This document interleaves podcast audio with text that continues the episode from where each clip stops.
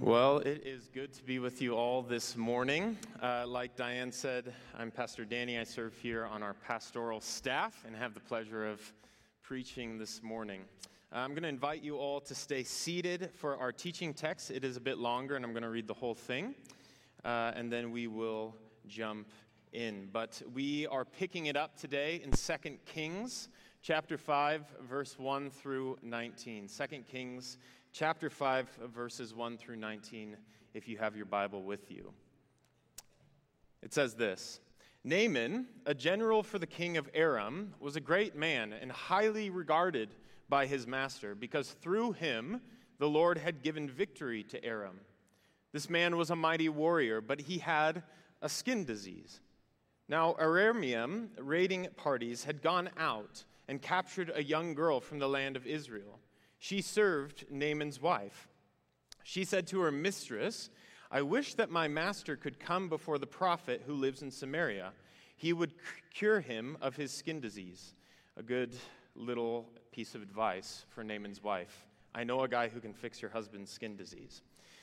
Verse 4 So Naaman went and told his master what the young girl from the land of Israel had said.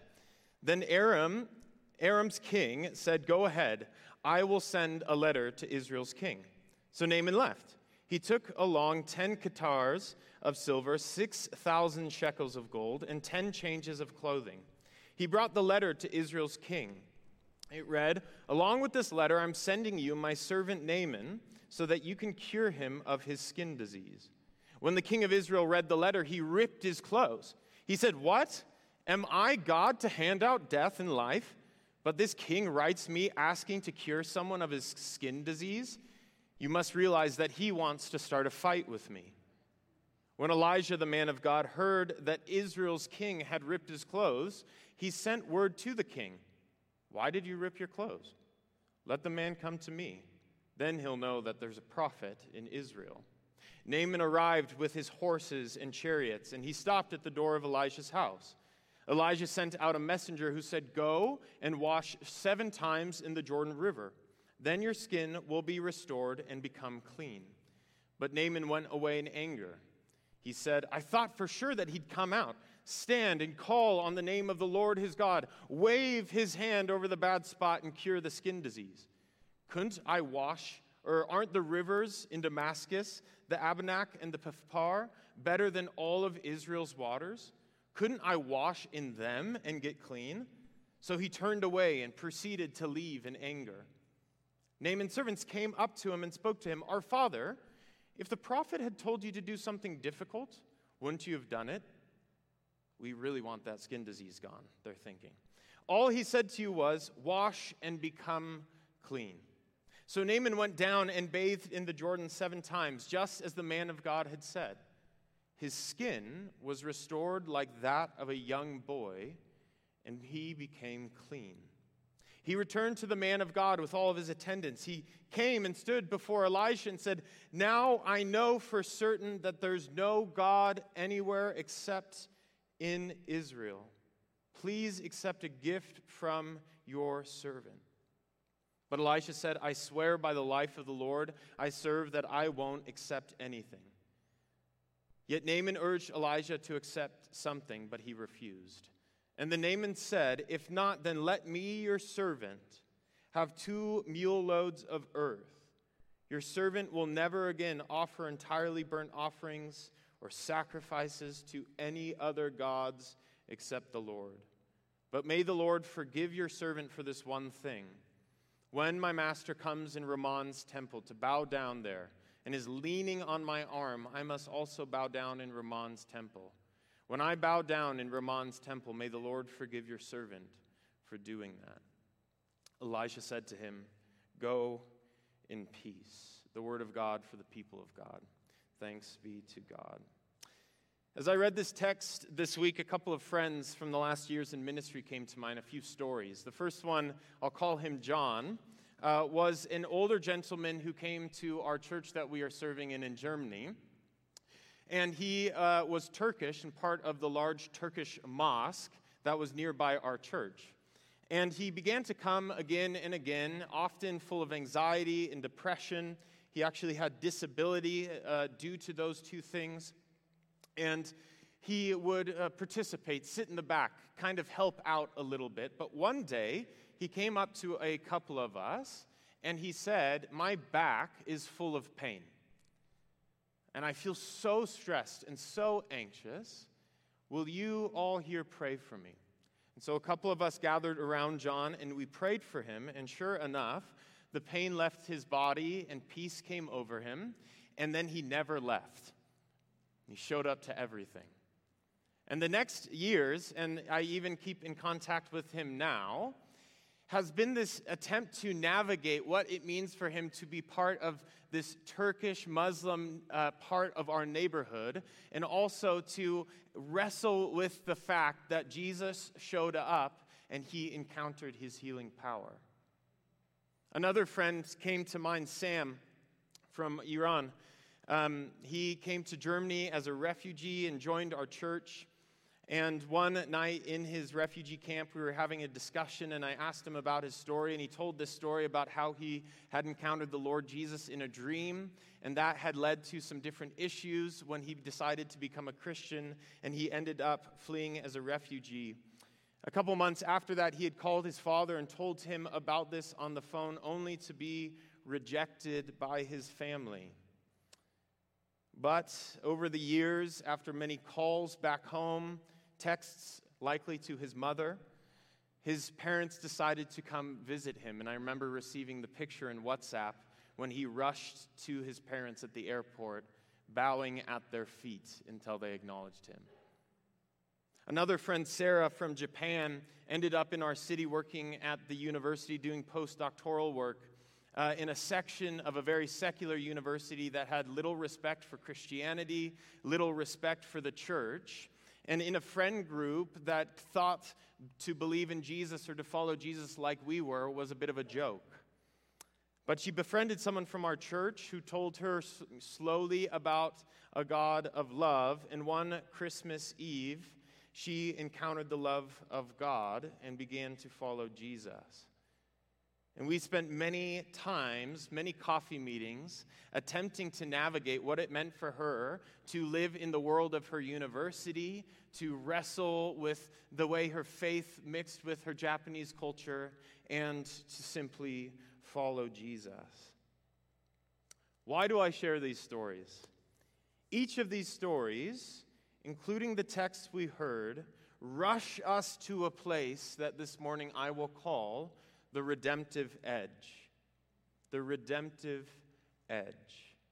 The redemptive edge is the space, that little thin area where the power and healing of God is breaking into and coming up against the systems of the world and creating a tension. The redemptive edge, as the text will show us in these stories, shows often creates a beautiful but painful place to live where the kingdom of God and the kingdom of this world are situated up against each other, often running down the middle of our lives. But in this tension, at the redemptive edge, there is a invitation. And perhaps a space where we truly get to see who God is. Let me explain from the text. We are currently in Second Kings, part of a collection in the Old Testament, um, a version that Israel told of their history, put up next against First and Second Chronicles, essentially wrestling with the question of how did we, the Jewish people, end in exile. And one of the great kind of parts of Second Kings, First Kings, is to say that we, we received the Torah, we had the prophets, but the temptations of the gods of other nations and the failures of our leaders led us into a place of broken relationship with God.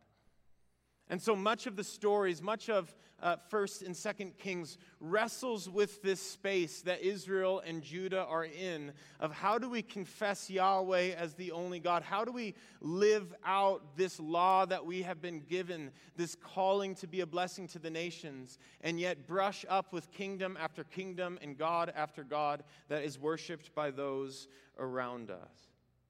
And so much of the text focuses on Israel's own attempt to remain loyal to Yahweh, to remain loyal to their God, to live this whole thing out.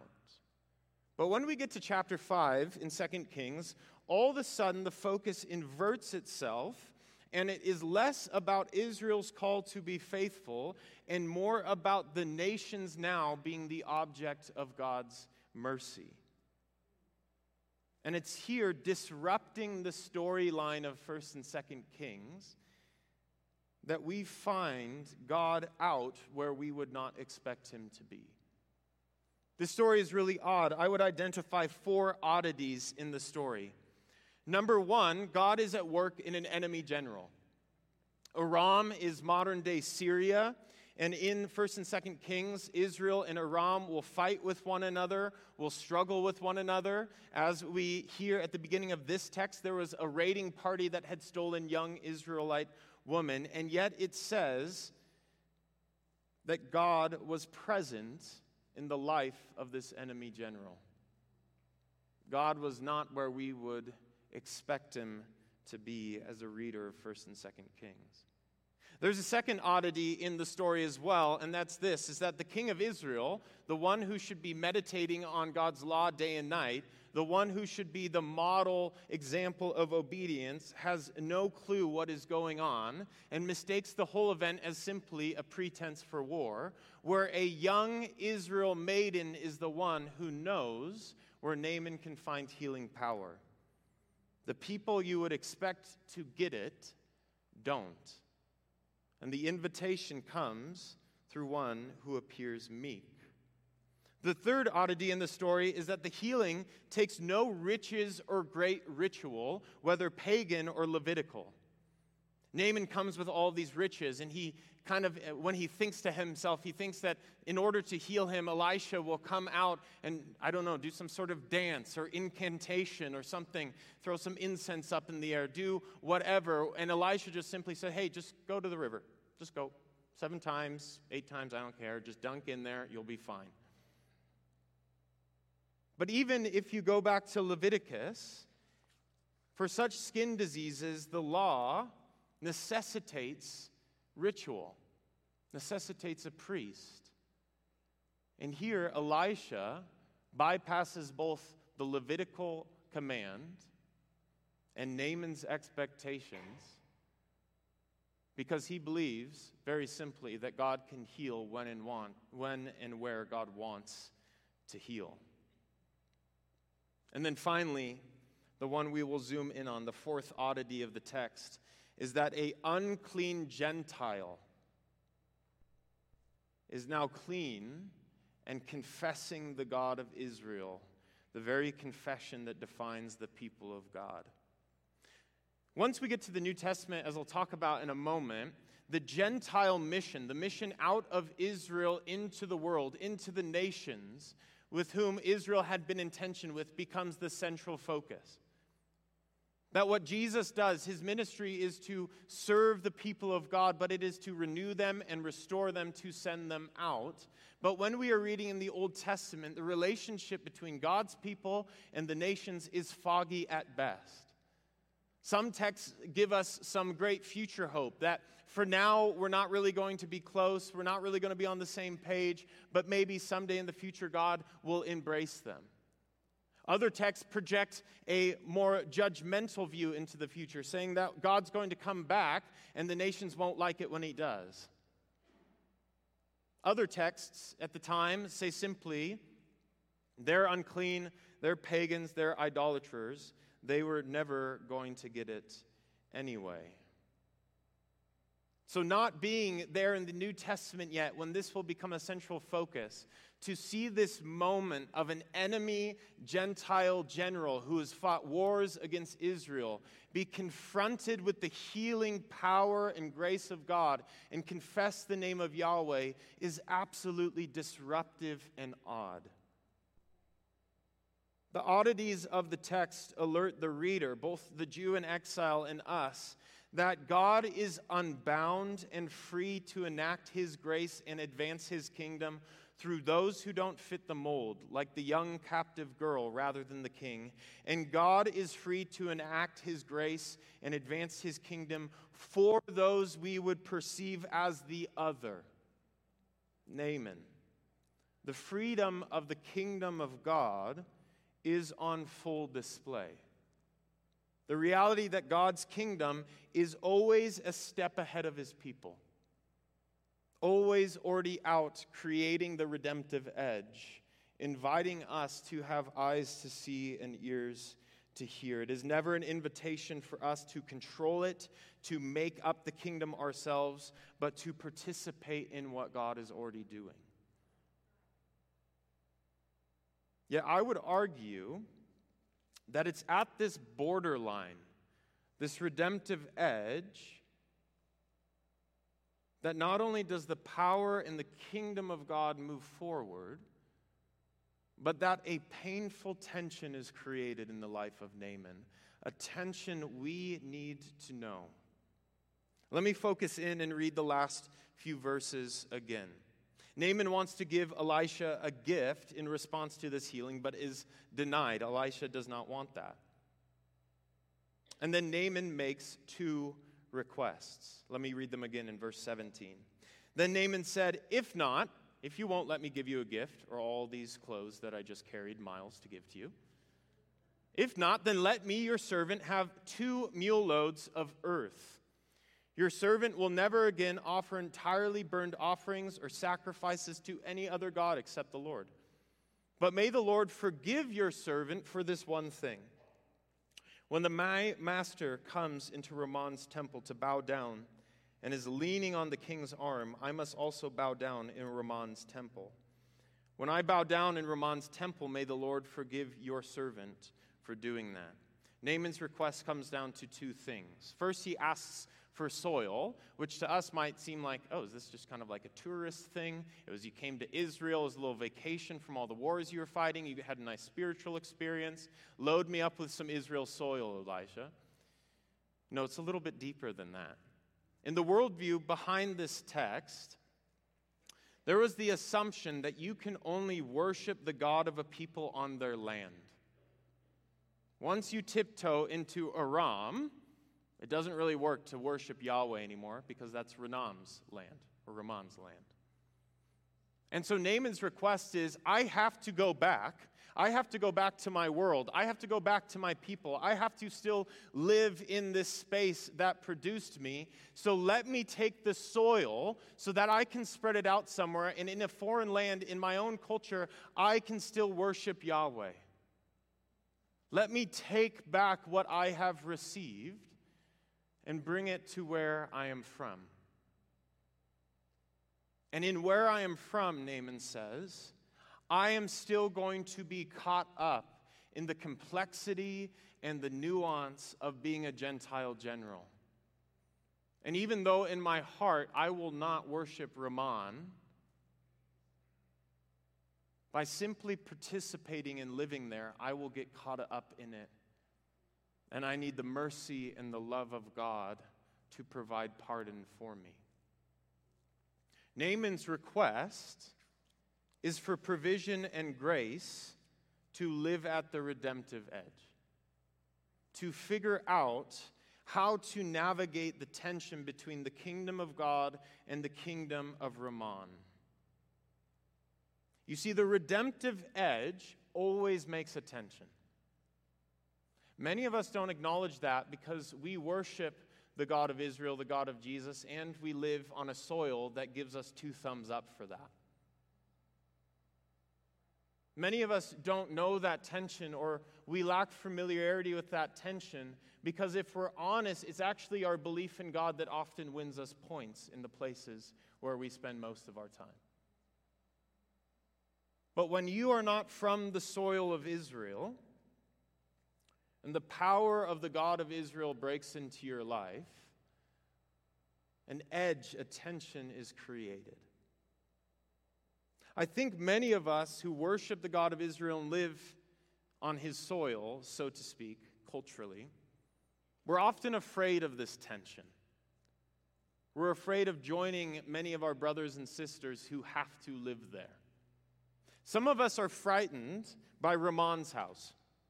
We understand that people have other cultures, obligations, proclivities. We don't want to disrupt them or be disrupted ourselves. We don't want to share Jesus because we would hate to inconvenience someone with the love and grace and power of God. Rather, we fear, for some of us, what it might mean to bring the soil of Yahweh, the worship of God, into our lives, into our relationships, into our world. We fear being misunderstood and associated with the failures of the church. Some of us are not frightened by Ramon's house, but we are frightened by bringing the soil there.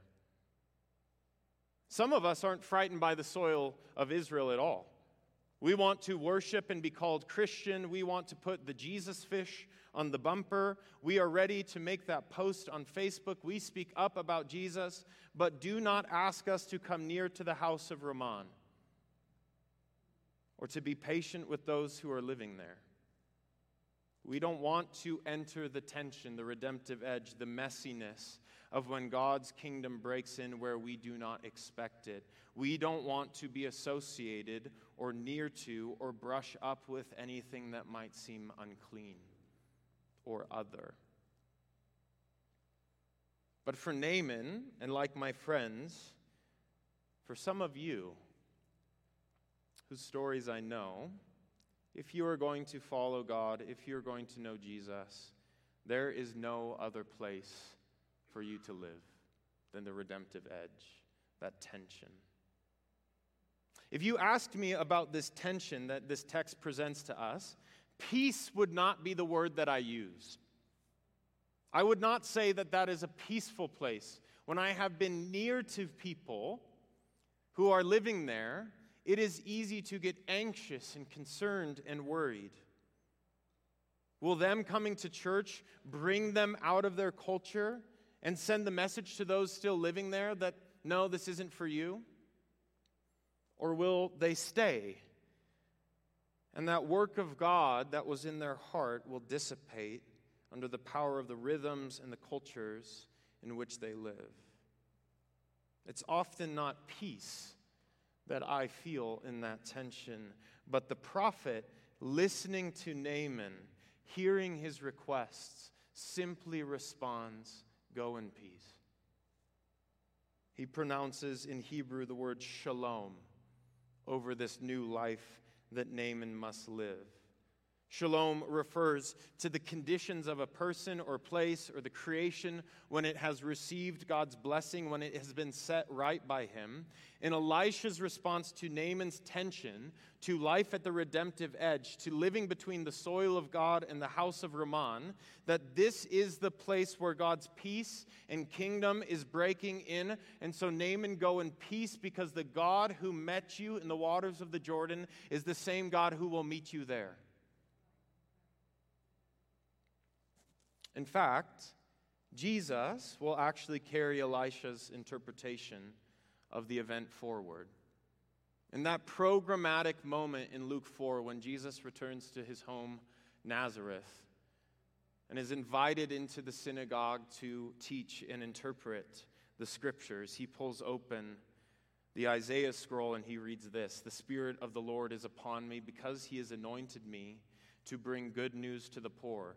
He has sent me to proclaim release to the captives and recovery of sight to the blind, to let the oppressed go free, to proclaim the year of the Lord's favors. And as his brothers and sisters, his Jewish kin, rejoice, he tells them, Don't be so quick to be happy that these words are being fulfilled, because let me tell you, in the kingdom program that I am initiating, these words are not just those are not just words for those who live on the soil of God, who are within the bounds of who we think God interacts with, but this ministry is going to look like the story of Naaman.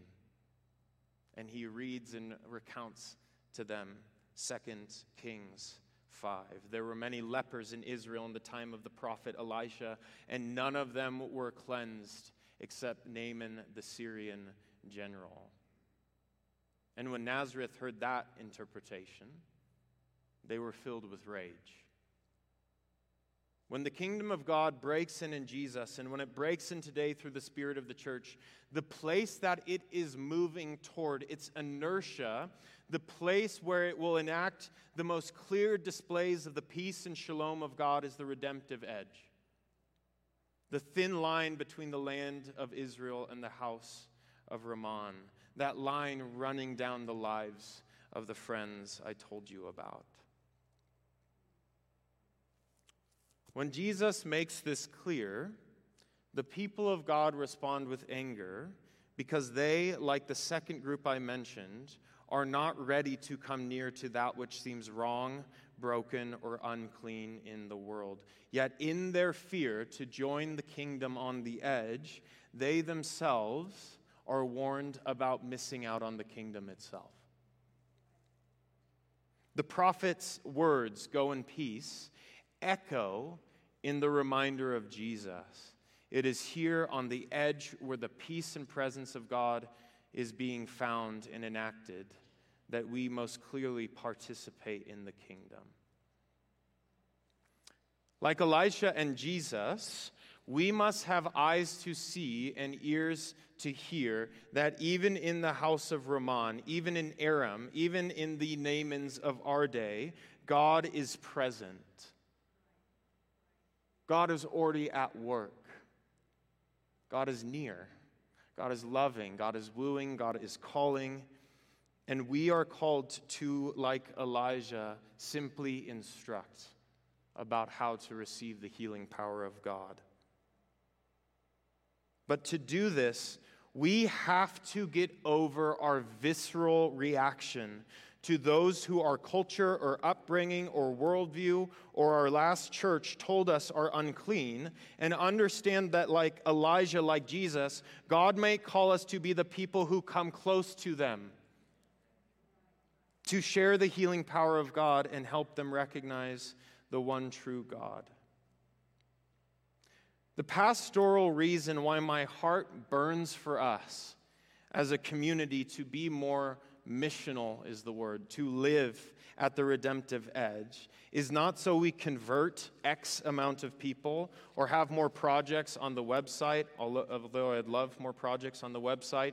My longing for us to learn at the redemptive edge is because it is where God is present. It's where we meet Him and know Him and learn His heart and are stirred to worship him. I met Jesus in the church. I fell in love with him at the redemptive edge. Because there I saw the love I was told about, the grace I, uh, that was explained to me, breaking into the life of people. And I realized, even though I've spent most of my life on the soil of Israel, surrounded by voices that encourage me with every step I take as a pastor or a follower of Jesus. That's when I look at someone who loses much when the grace of Jesus breaks in that I realize how deeply loved I am. The greatest motivation for mission, in the words of the great missionary theologian Lesslie Newbigin, is simply the desire to be where Jesus to be with Jesus where he is, on the frontier between the reign of God and the observed dominion of the devil. I have found in these stories I shared with you, and I could share others, that a deeper peace, a deeper love enters my heart when I spend time with them, when I get into the mess and help them navigate the soil of God and the house of Ramon.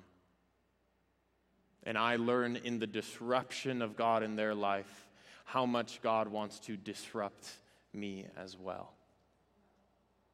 This is not simply for us to get it all together as the church and then love people. No, it is when we follow God to where the kingdom is breaking in, when the redemptive edge becomes the norm of our life, that we are made most holy.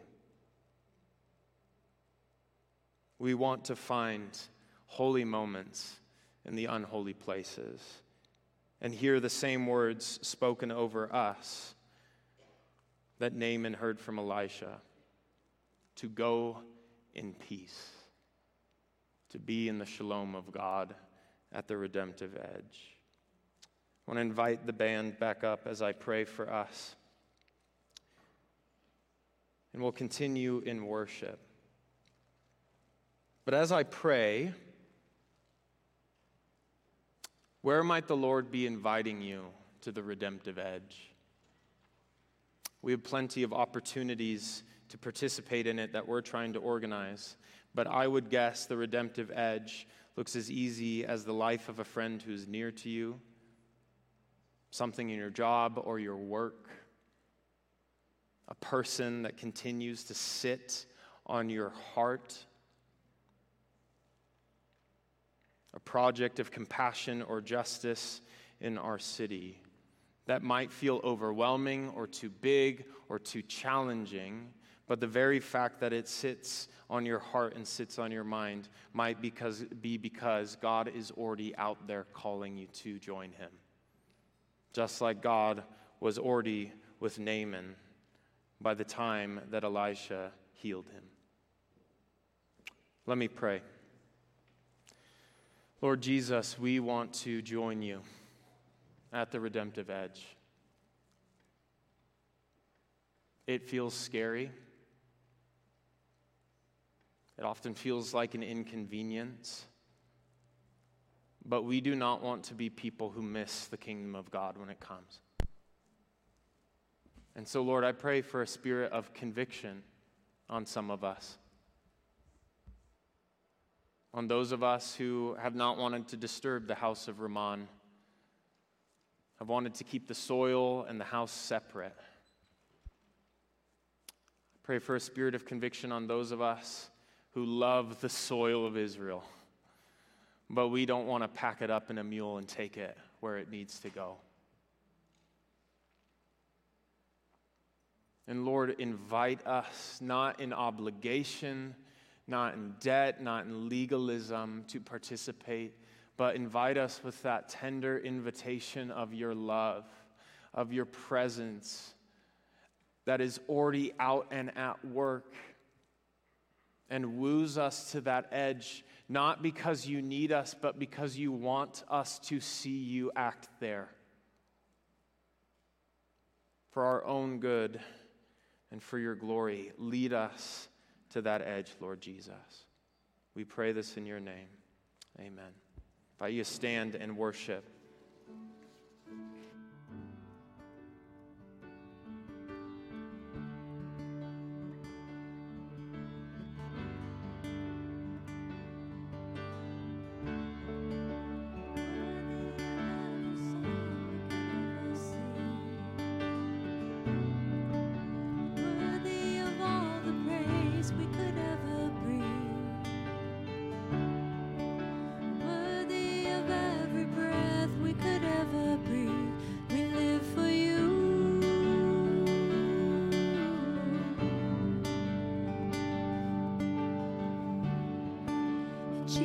Is none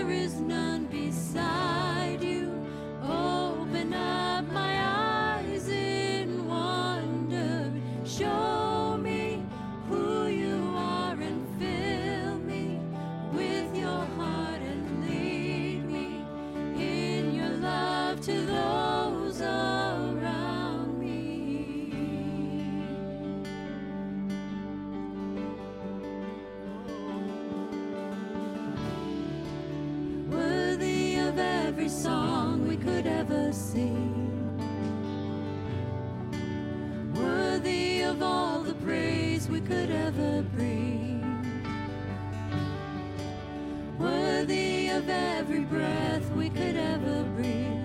We live for you.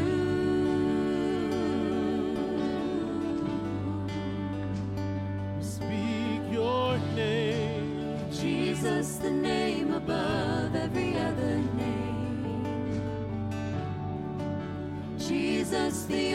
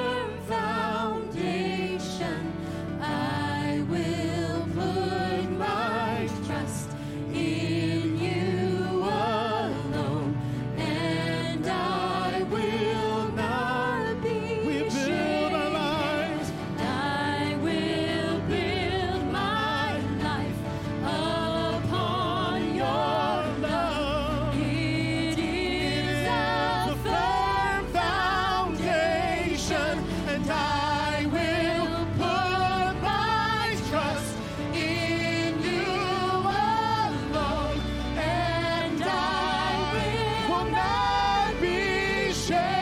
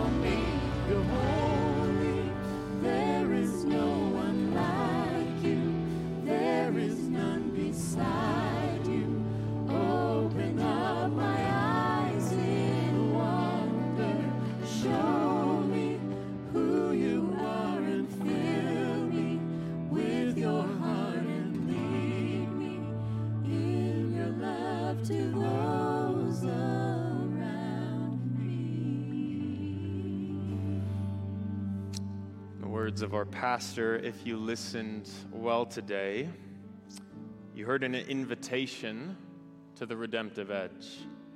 Naaman and my friends did not need an invitation. When God broke into their life, their life became that edge. But for some of you, that is your story, that's your narrative, and we need to learn from you. But for many of us, we worship the God of Israel and we live on his soil. We haven't had to make Naaman's request, we haven't had to live in that tension. But by the time Jesus arrives, arrives at Nazareth, the call on the people of God becomes to go and join Naaman's at the boundary. To load up the mule with him and to go with him and learn how to worship and love God even in the oddest of places. And to find that God was already there at work in His Spirit, inviting us. In Nampa, you don't have to go far to find the redemptive edge. I'll tell you that. And my burden for us as a church is that God, through many different ways and moments and people, would disciple us into living further there.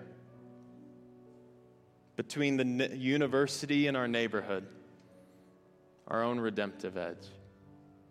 That we would learn how to live life there and be with Jesus where he is. And so receive this prayer as a benediction. Lord Jesus Christ, you stretched out your arms of love on the hard wood of the cross that everyone might come within the reach of your saving embrace. So clothe us, your people, in your spirit, that we, reaching forth our hands in love, may bring those who do not know you to the knowledge and love of you, for the honor of your name. In Jesus' name, amen. Go in peace.